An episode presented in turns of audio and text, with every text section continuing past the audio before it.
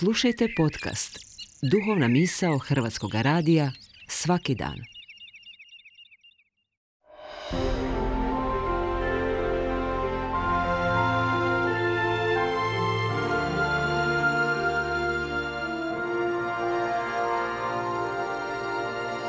Duhovna misao.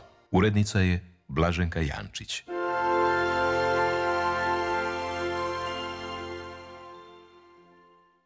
Govori Darko Mejaški, svećenik Hrvatske starokatoličke crkve u Zagrebu. Kad govorimo o osobama koje su slijedile Isusa, obično odmah pomislimo na dvanaestoricu apostola muškaraca. No ako malo bolje pogledamo evanđelja, uvidjet ćemo da su Isusa slijedile i žene, te da su one imale vrlo važnu ulogu u svim trenucima Isusovog života. Isus i žene susreću se od njegova rođenja pa do smrti i nakon uskrsnuća. Isus im pristupa na način koji je bio nepoznat u to vrijeme. Spasio je život ženi osuđenoj na smrt zbog preljuba.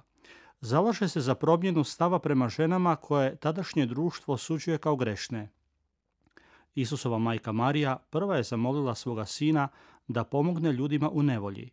Bio je to mladi bračni par na svadbi u Kani Galilejskoj.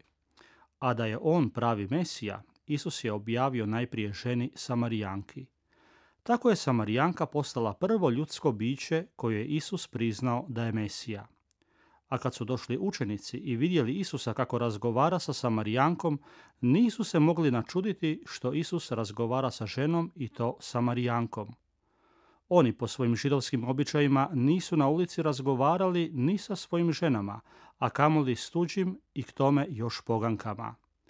Samarijanka je nakon ovog razgovora otišla kroz Samarijanski grad i razglasila da je Isus Mesija, a evanđelje nastavlja da su Samarijanci povjerovali i molili Isusa da ostane s njima.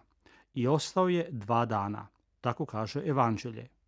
Upravo evanđelja govore da su Isusa na njegovim putovanjima pratile žene poput učenica i da su neke od njih financijski pomagale njega i ostale učenike. Tako su postale pokroviteljice njegovih putujućih propovjedi.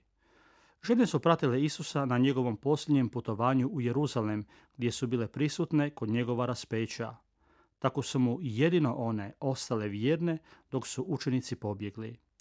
Ono što je najvažnije na kraju, sva evanđelja ukazuju na to da su one otkrile prazan grob i da su one prvi svjedoci Isusova uskrsnuća iz mrtvih.